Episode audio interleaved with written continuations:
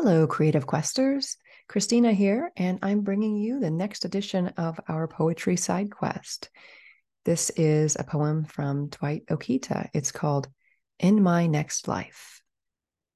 In my next life, I want to be Puerto Rican, like the woman at the New Year's Eve party in black mesh stockings, pointing at her heart, saying, I dance from here. I want to dance from there too, to talk with my hands and throw large parties, to do even the smallest things passionately.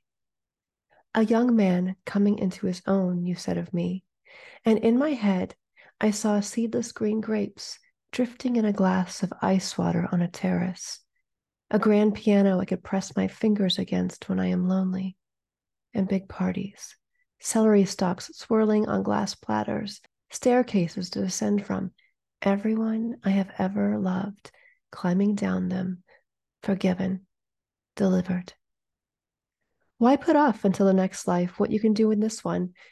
I gather my friends in groups of six at our regular restaurant, the one with spoons scattered beneath the table.